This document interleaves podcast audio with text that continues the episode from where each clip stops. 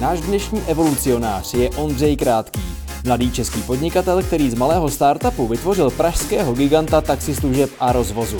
Je spoluzakladatelem a CEO společnosti Liftago. Ondro, klasický rozstřel na úvod, taxi nebo MHD? MHD. To je překvapivý, mm. k tomu se dostaneme. Titulka Forbesu nebo Měsíc volna? Měsíc volna. Časopis nebo televize? Ty jo, jedno. Co by si volil ty? A, za další měsíc volna. Začínáme zajímavě. Víno nebo vodka? Víno. Auto nebo motorka? Motorka. Ani jedno z toho nemáš? Ne. Ananas na pizzu anebo bez? Bez. Golf nebo box? Box. Platit kartou nebo hotově? Kartou. Zaměstnávat nebo se nechat zaměstnat? Co zaměstnávat? Evoluce nebo revoluce? Evoluce. To už jste si prošli u vás v Liftagu úplně jednoznačně, ale vrátíme se zpátky na úvod. Vzpomeneš si na ten první den nebo možná první moment, kdy se začal mluvit o tom, že byste něco takového s tvojí partou udělali? Eh, vzpomínám, tak eh, ten moment byl, když mě u piva moji tehdy ještě ne společníci eh, povídali, jak změníme svět, jak budeme vidět, až budou samořízený auta, kam my máme rozestavit ve městě, aby to bylo co nejvíce efektivní, ta doprava a podobně.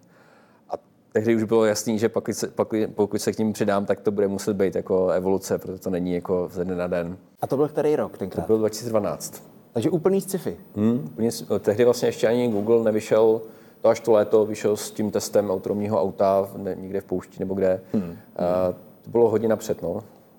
No a ta myšlenka byla, že vy byste byli ti tvůrci toho systému po České republice, který by ovládal, jak ty autonomní auta jezdí. No vlastně jakoby globálně, ale, ale samozřejmě, aby jsme začali eh, u nás, my jako automobilová velmoc, tak aby jsme nebyli ta montovna, jak se kolikrát handlivě říká, ale aby jsme byli ta moskovna. A, a vlastně ne ani ten systém, který by ty auta ovládal, ale spíš jim pomáhal s nějakým jako efektivním rozestavením v tom městě, napojení na ty jednotlivé zdroje poptávky, ať už vození lidí nebo zboží. To si troufnu říct, že jste byli ve svém okolí za úplný blázny, ne? To jo, no ještě jako společník Martina Housenblas o tom snil ještě 10 let zpátky, takže to ještě bylo to ještě úplně jako blázen. A, a postupně vlastně se z nějakého bláznoství stává jako čím dál matatelnější projekt. Eh, to je pravda. A bylo to tehdy to nadšení pro tu věc, pro to autonomní řízení, anebo to byl ten business plán, tohle se opravdu jednou bude dít, my tomu už teďka věříme? Mě eh, fascinovala jakoby ten, ne tolik ten business plán, jako spíš jakoby ta, eh, ten, ta možnost toho impaktu, změnit ten stav, dosavadní svět, který je hodně neefektivní, když to zjednoduším spousta ne těch kilometrů a málo, málo vytížených, tak na daleko efektivnější svět, kde stačí uh, jakoby s méně zdrojem uh, pokrýt uh, daleko větší parádu. Tohle byl teda plán. Pak rok na to přišla reálná firma a start společnosti Liftago, která ale měla trošku jiný fungování, než je autonomní řízení. Vy jste začínali v jakém systému? Vysloveně taxislužba? Tak vlastně první ředitel společníků, můj, můj společník Juraj Atlas, vlastně tu první uh, parádu, ty první uh, roky uh, měl, měl za cíl vlastně vytvořit jako inovativní online taxislužbu, ideálně s, s možností expandovat co nejrychleji do světa. A, a vlastně to měl být ten jako předvoj toho učit se, kam rozmístit ty auta, jak jim radit, kde mají stát, protože tehdy vlastně jako taxíky neměly tolik online schopností a, a ten svět byl ještě jako docela zpátky a, a na to měl jako na, být ten první nástup, ten první biznis, který nás uživí na ty další kroky. Tam asi tehdy ta platba kartou byla vrchol toho celého onlineu, Já, u, nás, u nás to nebyla jenom ta platba kartou, ale bylo to i to, že jsme vlastně, a to, čím se odlišujeme dodnes, akorát jsme to ještě nedostali do světa, to je ta aukce mezi řidičem, ale tak se odlišuje tím, že ty řidiči mezi sebou de facto soutěží o toho zákazníka. A tím jsme specifik, specifický dodnes. Ono nás to vlastně zároveň jako udělalo konkurenceschopný, ale zarazilo to expanzi, protože eh, ten nástroj číslo jedna na, eh, na to být světový je být nejlevnější, což my jsme tím nebyli. My jsme tu cenu měli přirozenou tržní, ne, ne, nemohli jsme ji tlačit dolů, protože ji učívali řidiči. Takže to bylo takové, jako, že inovace hezký, ale, ale vlastně zároveň nás to nechalo jako v Česku. Ale zatím ještě tu vaší evoluci držím na tom startu, to je teda zhruba rok 2013, protože vy jste začínali ve chvíli, kdy většina uh, taxíků už byla většina služeb v podstatě byla nějakým nebo někým eh, obsazená a vy jste v podstatě už nemuseli být. technologicky? Pro nás to mělo být ten, ten, ta mezi zastávka do toho, do té vyšší technologie, přesně do toho samo, samořízení a, a spol. A, a proto jsme na to koukali dost jako naivně. Já myslím, že ta naivita byla potřeba, jinak bychom to nikdy v životě nezačali dělat. A, takže to asi, asi byl ten začátek. Hmm.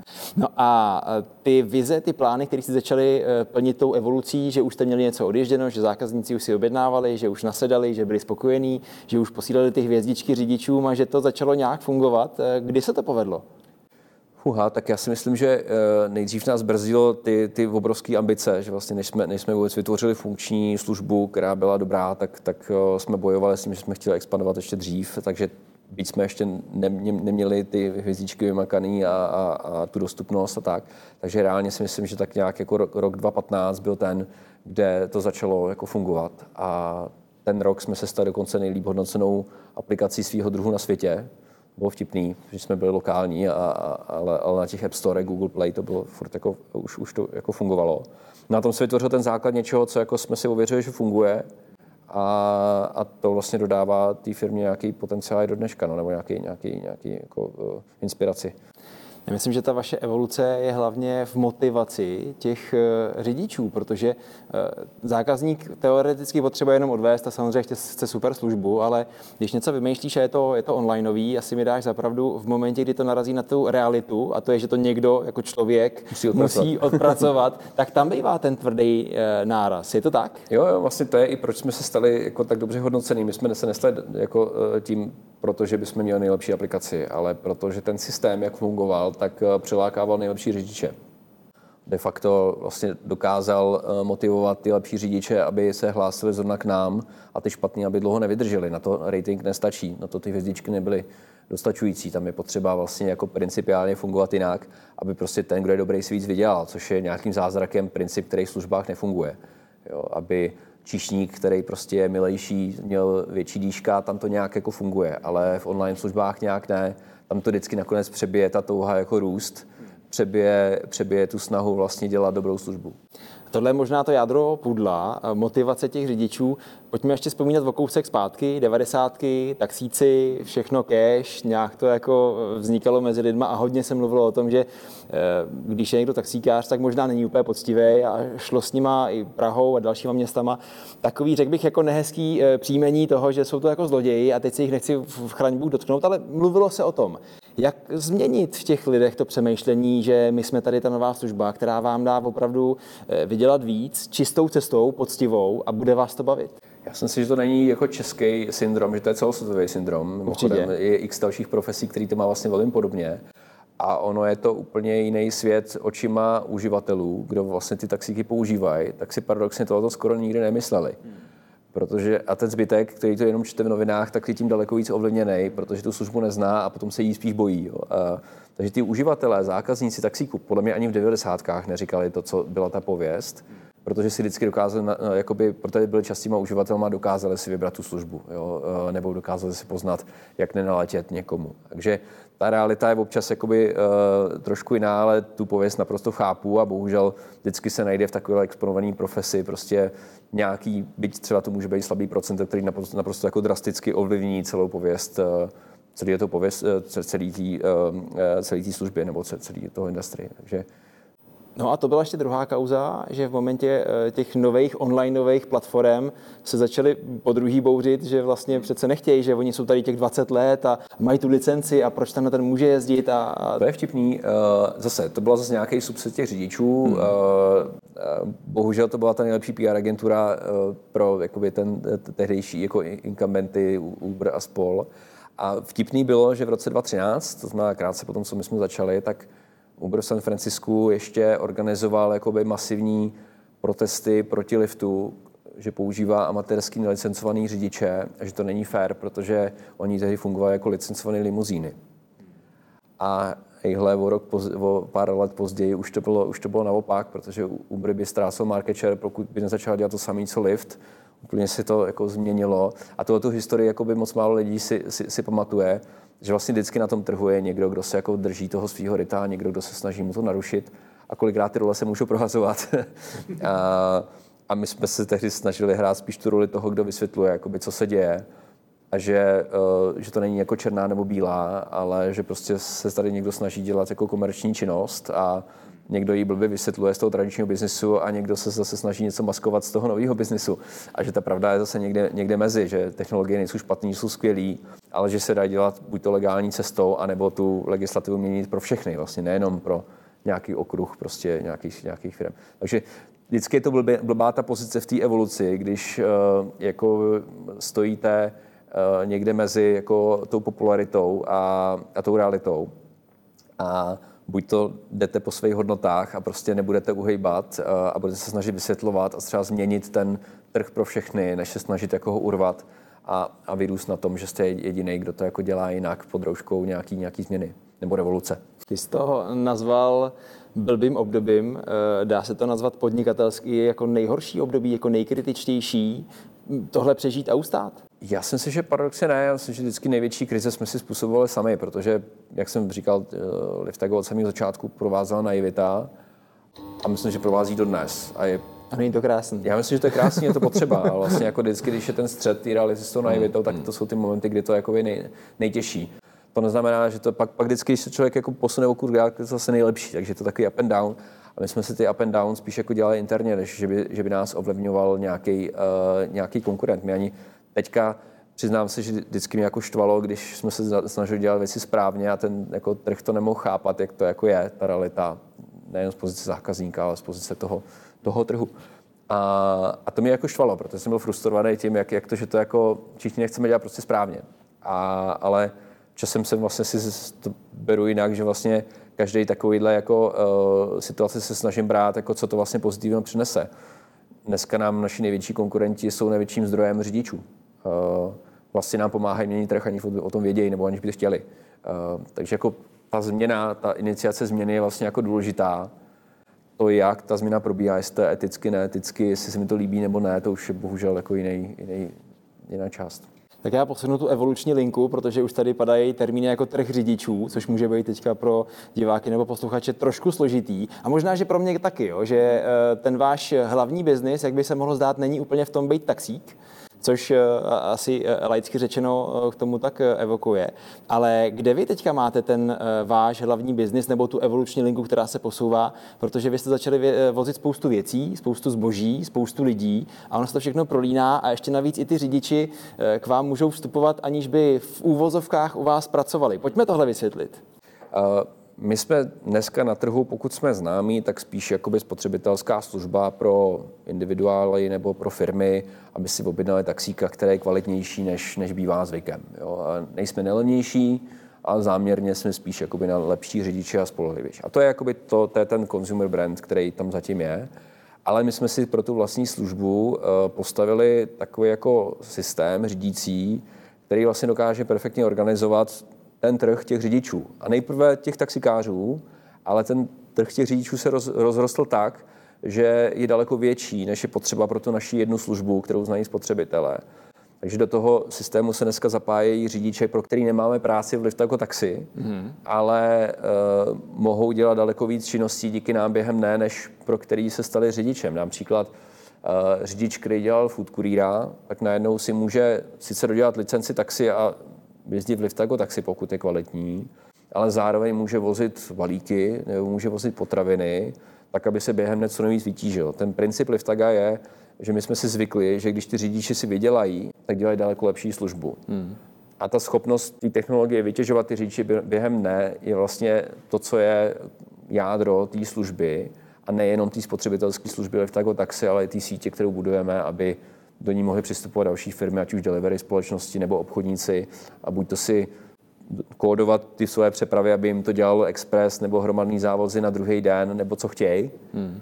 Nebo naopak firmy, které mají ty řidiče a nevytíží celý den, tak aby tam zapli a, a více vytížili a díky tomu si zvýšili výnos na to jedno auto a zároveň vlastně jako dělali udržitelnost, aby o tom, aniž by o tom věděli, protože pokud je méně přepravních prostředků ve městě, ale víc vytížených, tak to jinak dělá tu kvalitu na straně zákazníka, že má potom spokojenější řidiče, lepší kvalitu a zároveň to jako líp organizuje ty zdroje v městě, což je zase to zpátky, co jsme, jak jsme vznikli, co je to u toho piva, co jsme tehdy debatovali o těch autonomních autech, to je vlastně furt stejný, akorát ta cesta k tomu je trošku klikatá. Hmm. A funguje to pro řidiče i jako motivace, že nemusí každý den vozit lidi? Že si může odpočnout s tím balíkem? Pár takových je, jakože tam, já si myslím, že to dneska není ještě tak vidět, jak to bude, ale ty zdravotní benefity tam jsou, protože pokud máte sedavý zaměstnání uh, u počítače nebo, nebo v autě, tak to není úplně jako zdravý. Člověk se potřebuje trošku jako prokrvovat během ne, aby, aby si nezadělával na nějaký civilizační choroby. A takže si myslím, že to bude zároveň, jako jednou začneme marketovat řidičům i jako zdravotní benefit. Ale, ale zatím je to prostě to, že vy jako, pokud jste komerční, profesionální řidič, tak uh, de facto diversifikujete. Během dne lidi najednou se nepřepravují, neobjednávají jídlo, potraviny, zboží. Občas nějaký ten biznis jakoby jede, druhý zase uh, víc. A to se mění během dne i týdne i roku. A když máte najednou zdroj de facto práce, který poskytuje všechny druhy komerční přepravy ve městě, de facto městskou logistiku, tak máte nejvíc diversifikovaný job, co, co chcete a vlastně rostou vám příjmy, než abyste dělali jenom jednu, jednu industrii, na kterou jste zvyklí. Takže taxikář si může ke svýmu dennímu výdělku přihodit další tisícovku tržby, což jako na měsíční bázi docela zajímavý peníze. Food courier, který dělá okolo oběda a večeře, si může během toho zaplnit 3-4 hodiny vožením něčeho jiného a někdo, kdo má závozníky, který skončí v 11 dopoledne práci, neplatí auto na 4 hodinovou směnu, ale vytíží ho na, na 8 hodinovou. Jo. A to je strašně moc benefitů, které dneska nejsou vidět, protože celý ten uh, biznis uh, kouká strašně jakoby tunelovým viděním. A je to pochopitelný, protože potřebuje dělat to, co dělá, jo, dobře. A nekouká na ty synergie s tím, s tím okolním prostředím. Jak vypadá tvoje práce dneska? Protože ta vize byla nějaká, pak k tomu mm-hmm. přišla ta evoluce, už to realizovat a dneska to máš tak, že koukáš na denní bázi na firmu, která jede a upravuješ eh, tabulky, mm-hmm. anebo máš ještě pořád prostor pro tu vizi eh, těch dalších let, třeba zrovna toho autonomního řízení? No já si myslím, že eh, jsme vytvořili něco, co je trošku napřed tomu trhu, protože ty partnery a biznesy, který potřebujeme, spolupracovali na takové vizi, ty potřebují se na nás trošku jako přizpůsobovat. Oni to naštěstí jako dělají, ale já stále potřebuji strávit takový půlku času vysvětlováním a, a zároveň zlepšováním té vize i, i toho ekosystému, který vytváříme, aby víc a víc eh, firm chtělo na tom participovat. A, takže to je jako asi půlka mý práce je externě mimo firmu vlastně jako zlepšovat, zpřesňovat tu vizi a udávat líp ten směr. A druhá půlka je zase jakoby, eh, si, si jakoby zlepšovat ten tým, ochytřovat ho, doplňovat ho, aby, aby vlastně jsme neustále byli flexibilní a rozvíjeli to, co rozvíjíme jako interně, abych nelítal zase jenom mimo firmu a, a, a potom s nějakým zadáním něco nediktoval, ale aby vlastně ten můj tým to, to dokázal doplňovat zase o jejich stranu a, a zlepšovat to. Takže asi jakoby moje práce je nejčastěji s lidma, ať už s těma externíma, s těma, s těma partnerama nebo zákazníkama, tak, tak zároveň s tím týmem svým, aby, aby se zlepšoval. No, odtajním něco, co se o tobě asi neví. Máš v kanceláři nový boxovací pytel. To někde říkal. Myslím si, že ne. Mám od včerejšku, Tak, a já už to vím. Okay. a kolegové se bojí, že to má souvislost. Já. Jo, takhle. Uh, kolegové vidí, že jsem relativně mír, mírná osoba, ne? Já jsem, ptáš se, jak, to, jak to vzniklo? Nebo? No jasně. Uh, já jsem během, během pandemie uh, si vzal nový koníček, což je karate. A nebylo to, protože jsem, jako, protože jsem toužil um, dělat bojové sporty, ale protože jsem si zvyknul, že když někde se mi okolo jakoby, uh, myhne okolo hlavy nějaký, nějaký jako doporučení na super uh, nějakého experta na něco, a pokud to není jako úplně mimo, tak se rád od něj něco naučím. Takže takhle jsem začal skákat s padákem třeba, protože mi prostě kamarád doporučil Romana Štengala, který je jako jeden z nejlepších uh, paragánů široko daleko. A vlastně to karate vzniklo přes uh, Honzu Soukupa, protože kamarád Michal Ptáček zase ten, ten mi jako říkal, že chodí na karate lessons uh, s vicemistrem Japonska. Jsem říkal, jestli je Japonec, jsem říkal, že ne, říkal, tak to mě zajímá. Uh, tak vlastně jsem jako, mě vždycky baví, když je někdo v něčem jako nejlepší, tak já vím, že nebudu, ale stačí mě se od něj kousek toho jako naučit a mě baví být ve všem průměrný. a jak se říká, i cesta je cíl, tak v tomhle případě jo, to, to platí. Ono, no. jo. Člověk zjistí, jakoby, jak, jak lidi, kteří jsou něčem fakt dobrý, dokážou předat nějakou jako znalost daleko rychlejš a víc to baví, než, než se učit od někoho, kdo je jako průměrný. No a boxovací pytel v kanceláři, to je filtr emocí od kolegů, nebo jak to využíváš, nebo máš plán využívat? Eh, já jsem se snažil získat zvyk jako boxovat eh, doma, ale, ale protože jsem měl pytel ve věži a vždycky jsem zapomněl, že ho tam mám, tak se vlastně to, ten zvyk se nikdy nestal.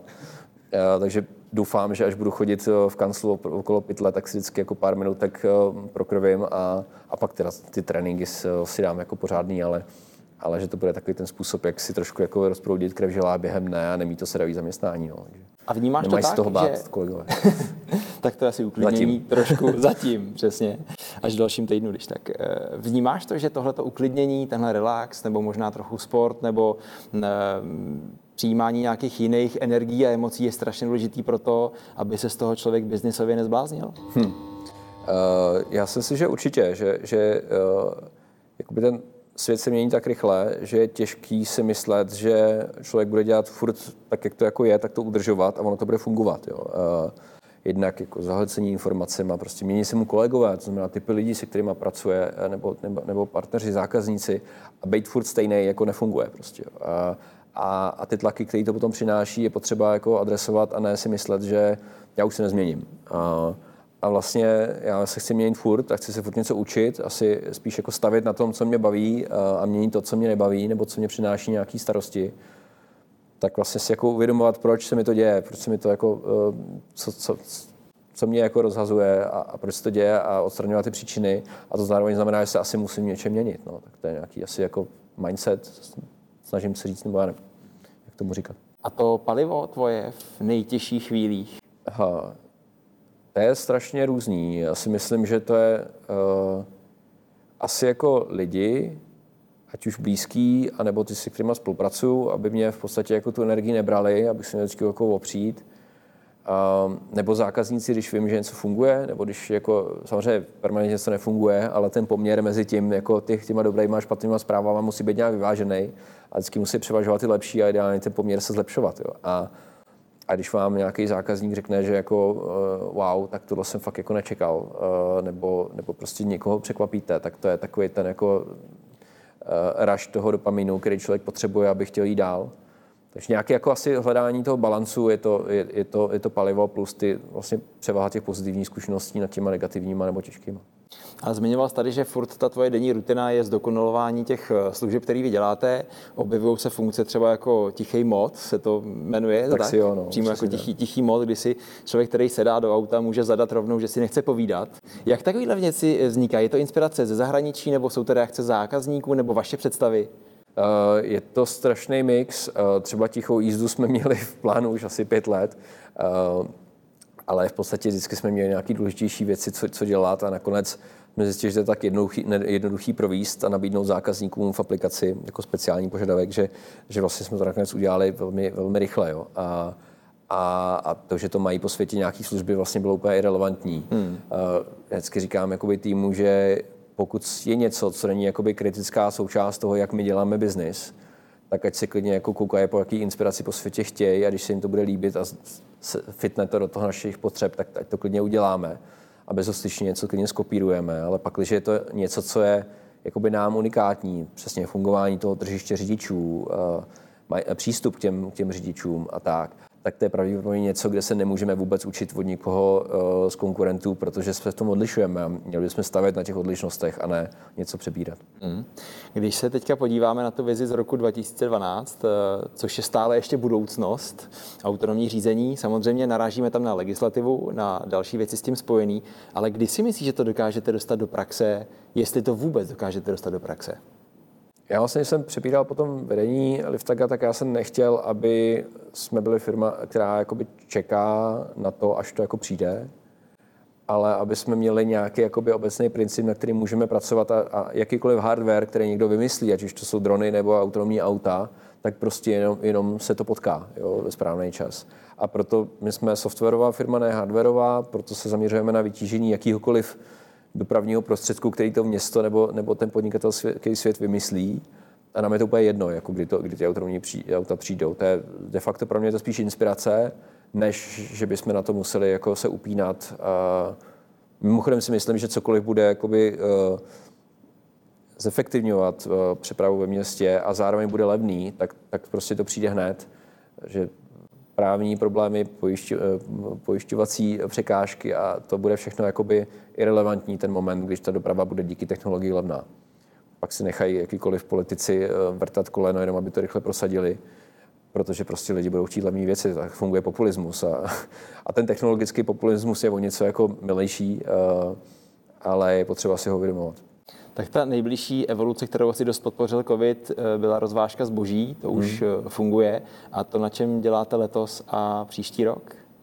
Tak ono to vlastně je, uh, se těžko dá pojmenovat jako jednou věci. My děláme tu přepravní síť, která má fungovat jako, jak dneska Eh, lidi jsou zvyklí zapnout eh, zástrčku do elektriky a mít elektřinu, eh, zapnout telefon, mít mobilní data nebo, nebo, nebo hovory, nebo otočit kohoutkem, a, a, aby byla teplá voda, tak já vlastně chci dělat Liftago, aby byla takovou další sítí, která poskytuje přepravu. A ne, aby to bylo jako pro naši vlastní službu Liftago taxi, ale aby to bylo pro všechny. Aby jsme byl ten kohoutek, který člověk otočí a, a vezme si z toho tu kapacitu potřebuje a nemusel si tady každý stavět tu svoji síť, protože tím, z, z, jak to říct, za tak jak to potřebuješ. místo. Děkuji. Díky za čas. Jo, takže na tom vlastně pracujeme. A to není jako, že by to bylo příští rok, nebo tak to je jako na 20 let, ale už to dává hodnotu v průběhu toho. Dneska, dneska spolupracujeme s, když člověk vezme největší obchodníky v e-commerce, tak s prvníma pěti největšíma. Akorát nás lidi znají jako Express a to, že s náma řeší x dalších přeprav, jenom už tam nejsme vidět, že jsme ta síť a ne ten přepravce, tak já nemusím být potřeba vidět na to, aby jsme stavili tu síť. Jo. Taky nikdo ne, jako neviděl, že tady jsou někdy zasekané trubky uh, v zemi a, a, a, a používá je. Eh, ale když si řekl, že spousta lidí to má eh, v hlavě ucelen tak, že Liftago je taxík, a teď jsem to sváně řekl takhle handlivě, jak to handlivě asi znělo, a ty víš, že biznisově jste úplně někde o 80% dál hodně třeba. Jinde, no. jo, uh, jako mrzí tě to? Chceš tu firmu dostat do toho tak, aby se to vědělo? A, a nebo si říkáš, hele, my jsme v pohodě, my děláme, uh, co vlastně nás baví, ne. funguje, nám to víc nepotřebujeme. Vlastně ani ne. Jakoby, mě vlastně by úplně stačilo, aby ty lidi, kteří mají být součástí ty vize, pomáhat ji vlastně budovat, tak ty, aby to chápali. A jestli zbytek pro ně to bude jako spotřebitelská služba, přes kterou se přepraví nebo jim doručí nějaký zboží, to je jakoby fajn. My se teďka snažíme to líp vysvětlovat, aby přesně ty relevantní lidi to rychleji jako od nás navnímali a, a mohli na tom participovat, protože to není věc, která by byla konkurenční, nikdo by si ji měl bát, ale spíš je to něco, co když člověk pochopí, tak i hned na to bude chtít kooperovat. A to je na tom to hezký. Jo. A je to těžký, protože moc biznesu tak nefunguje. Moc díky za rozhovor a držím vám palce. Taky, moc díky. Ondřej Krátký byl hostem podcastu Evolucionáři.